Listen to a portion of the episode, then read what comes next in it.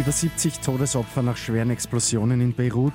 Und die Feuerwehren in der Steiermark waren wieder im regen Dauereinsatz. Immer 10 Minuten früher informiert. 88.6 Die Nachrichten. Im Studio Christian Fritz.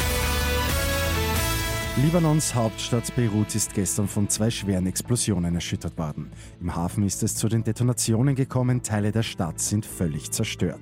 Mehr als 70 Menschen sind gestorben, fast 4000 wurden verletzt. Schlecht gelagertes Ammoniumnitrat könnte zu den Explosionen geführt haben. Hinweise auf einen Anschlag gibt es bis jetzt noch keine. Die Krankenhäuser waren schwer überlastet. Einige Länder, darunter die USA, Israel oder Frankreich, haben Hilfen angekündigt. In einigen Teilen Österreichs hat der starke Regen wieder zu hunderten Feuerwehreinsätzen geführt. In der Steiermark etwa waren rund 1000 Feuerwehrleute im Einsatz. Besonders stark betroffen waren Feldbach, Fürstenfeld, Weiz, Graz Umgebung und Graz. Nahe Riegersburg ist ein Autofahrer von den Wassermassen eingeschlossen worden. Feuerwehrleute konnten ihn aber befreien.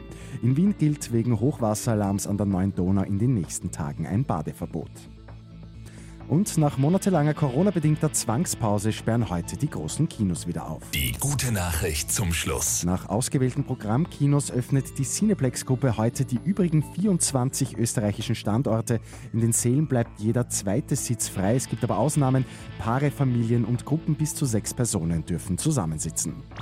Mit 886 immer 10 Minuten früher informiert. Weitere Infos jetzt auf Radio 886 AT.